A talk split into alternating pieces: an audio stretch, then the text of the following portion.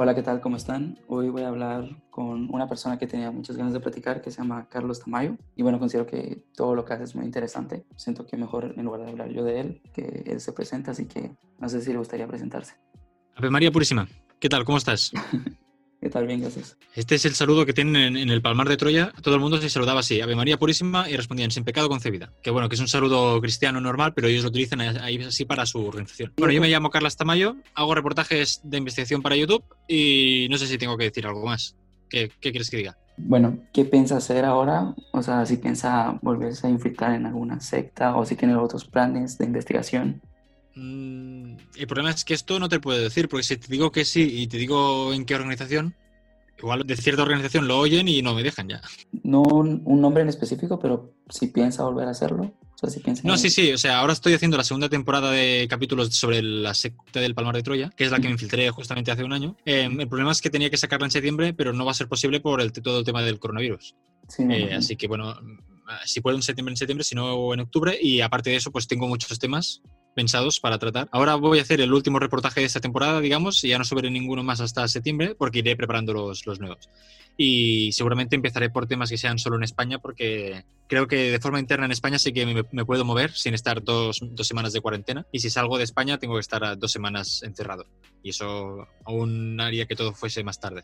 Así que sí, sí, va a haber muchos más reportajes así de investigación. Y saliendo de casa, que es lo que a mí me gusta, que llevo ya dos meses con reportajes solo grabados desde mi biblioteca. Y eso es agobiante al final. Bueno, a mí me encantó todo lo que hizo con lo del Palmar de Troya. Porque la verdad que, por ejemplo, en donde yo vivo, es en Centroamérica. La verdad que nunca se escuchó nada sobre este tema. Entonces, sí, ¿Qué país es, por curiosidad? En un poco y por lo que encontré, no. O sea, sí me puede meter ah. a, a su página y todo, pero Ah, vale, vale. No, no, puede ser, puede ser. Tiene capilla en Alemania, Argentina, Austria, Brasil, Gran Bretaña, Estados Unidos, las Filipinas, Irlanda, Kenia, Nigeria, no.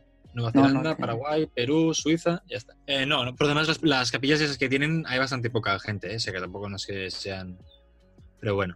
Sí, que eh, por lo que investigó un poco, eran creo que mil, mil quinientas personas que están involucradas, ¿no? Sí, sí, sí, hay pocas, son pocos, pero bueno, mm, eh, ellos prefieren tener menos gente y más rica que mucha gente y pobre. Entonces van a la gente que tiene, que tiene más pasta, sobre todo. O gente que, que puede tenerla. Hablando sobre eso, con lo de la pasta, ¿usted como qué perspectiva les dio a ellos para que lograra entrar y pensaran de que tenía una economía que podría ayudar a de Troya. Por empezar, yo les dije que vivía en Andorra, que Andorra es como en, el imaginario, o sea, Andorra está entre Francia y España, y durante muchos años ha sido como un paraíso fiscal donde los ricos de España y tal llevaban eso de dinero, ¿vale? O eso decía la rumorología. Entonces, siempre se ha creído que la gente de Andorra tiene mucho dinero. Entonces, yo dije que vivían en, Andorra y yo creo que ellos ya se hicieron la paranoia, que no es cierto, vivo en Barcelona, pero ellos se hicieron la paranoia de que yo era rico ya. Ah, ya, ah, bueno. Ah, qué interesante. Y bueno, una pregunta que tenía, bueno, esto es más como que una pregunta personal. ¿Usted piensa que puede haber un peligro,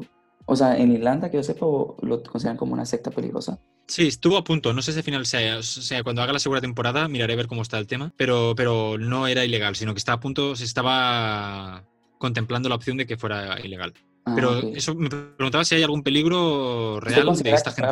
ajá, ¿usted, ¿Usted considera que puede llegar a haber un peligro real? Supongamos algún extremista que por tener ideologías muy contrarias a lo que es la sociedad como tal pueda cometer más de algo? Pues yo creo que sí, porque su, su profecía es que habrá una lucha final por la libertad, entre comillas, de su libertad del mundo, donde todo el mundo verá que la iglesia formariana es la verdadera iglesia y tal, entonces todos lucharán con espadas y que no más. Entonces hay gente que se lo cree esto literal. O sea, no creen esta profecía como es algo que realmente va a pasar. Entonces hay gente bastante extremista que ellos a ellos mismos se creen que van a librar esa batalla un día. Entonces lo que da miedo es que un día se les vaya la olla y digan, venga, la, la batalla ha empezado, vamos a hacer, porque extremistas ya son desde el momento que tú no hablas con nadie, no te relacionas con tu familia si no es palmariana, echas a niños de, de, tu casa, o sea, conozco casos de gente que le han echado de casa con una mano delante y otra detrás, para que nos entendamos, eh, sin nada a cambio, solo porque, yo qué sé, faltó alguna norma, una de las 2.000 normas absurdas que tienen y tal, pues es que todo esto ya es extremista. De aquí a, que se les vaya la olla, el paso es pequeño, ojalá no pase, pero, pero bueno. Yo creo que el Papa, yo creo que si se va la olla a alguien, será un fiel y no nadie de la cúpula, digamos, porque la cúpula sabe muy bien que si a alguien se le va la olla, la policía ya tendrá motivos para, para acelerarlos, ¿sabes? Ahora el problema de las sectas en España es que una secta no es el que sea ilegal, digamos, una secta en sí no es ilegal, pero alguien si le va la olla y hace, yo qué sé, una desgracia, eh, entonces sí que tendrán excusa suficiente como para hacerla ilegal. Sí, bueno, la verdad que yo pienso igual, porque quiera que no, como están excluidos de la sociedad, a más de algunos se le puede ir la olla y sí hacer más de alguna desgracia. Pero bueno, otra de las preguntas que le tenía es que si le gustaría hablar un poco sobre a qué se refería cuando habló sobre Planeta María y Planeta Satanás. Pues el planeta María y el planeta Satanás es una, una, creencia que tienen los palmarianos, que básicamente es un poco como el cielo y el infierno, pero evolucionado, ¿vale? O sea, el planeta Satanás pues sería un poco el infierno y el planeta María el cielo, donde van los buenos, pero no solo eso, sino que están físicamente, o sea, como, un planeta, ¿no? Que están ahí, pues tú te mueres, te vas a otro planeta y ahí estás. Entonces ellos dicen que cuando se libre la batalla final, donde todos los palmarianos lucharán y ganarán a a todos los malos que hay en la Tierra y, los palmarianos gobernarán la Tierra, un poco dicen esto, pues en esta batalla final vendrán la gente del planeta María, que en su caso pues son Franco, Carrero Blanco, esta gente que para ellos son santos, vendrán a ayudar, eh, Cristóbal Colón, vendrán a ayudar aquí a la gran batalla final. Entonces, más que mucha gente me pregunta, ¿el planeta María y el planeta Satanás? A ver, yo ni soy teólogo y tampoco no me conozco a fondo el credo palmariano. Yo eso es lo que he entendido, pero como yo en los reportajes no me centro en las creencias, que aquí cada uno eso, que crea lo que quiera, yo me centro en qué hace eh, cada organización con esa creencia, ¿no? Eh, y en el caso de la Iglesia Palmariana, con esta creencia lo que hacen es manipular, abusar, etcétera, etcétera. Ah, ya. Bueno, también tenía otras preguntas sobre otros temas relacionados a los que usted ha hecho.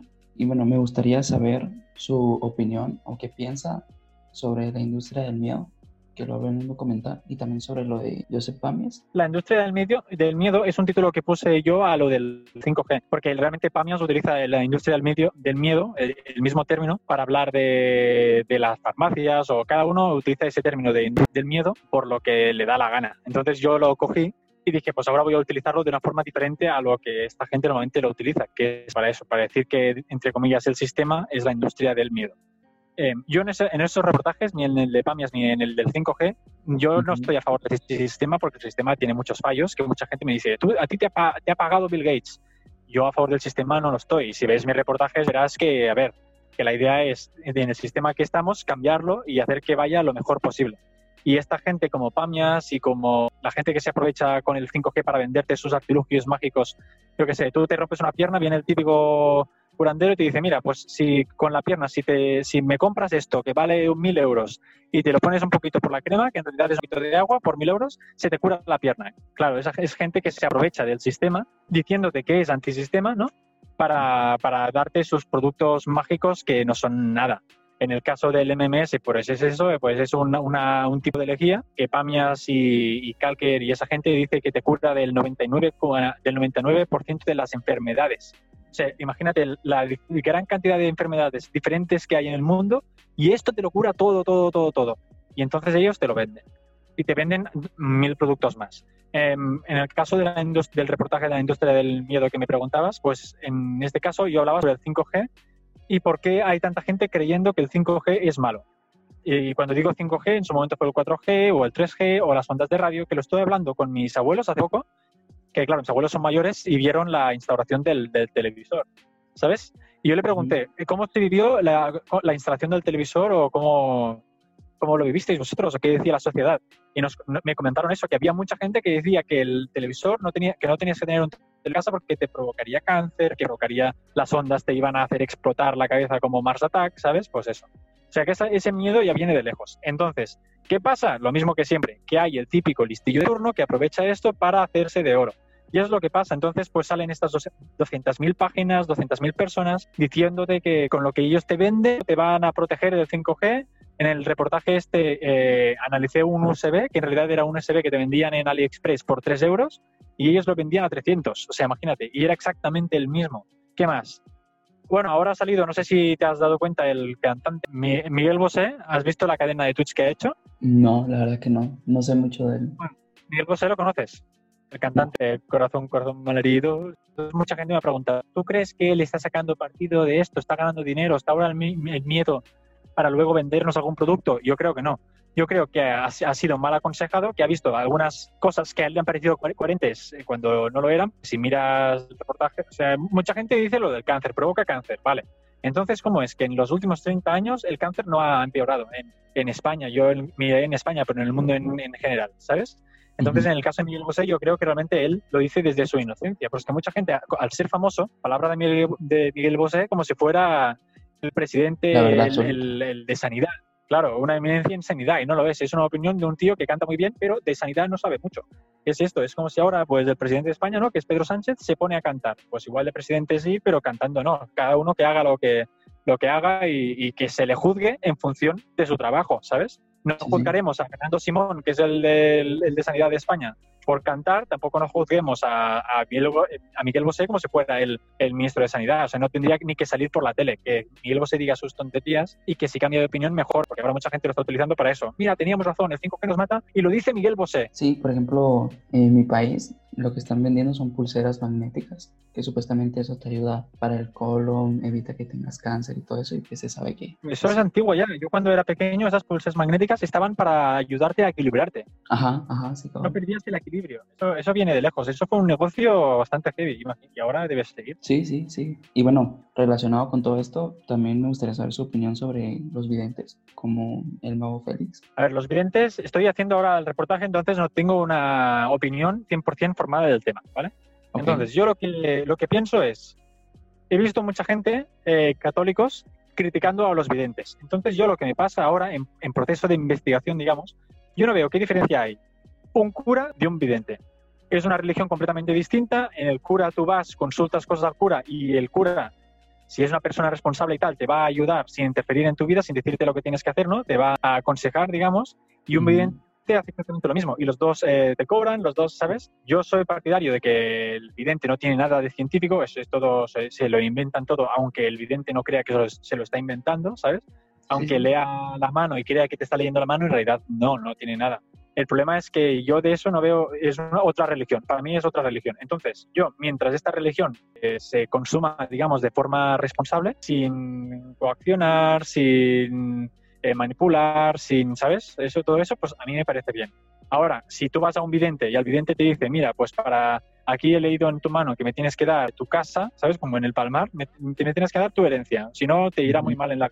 Pues entonces eso, pues mal, porque aquí estás coaccionando a la persona en concreto.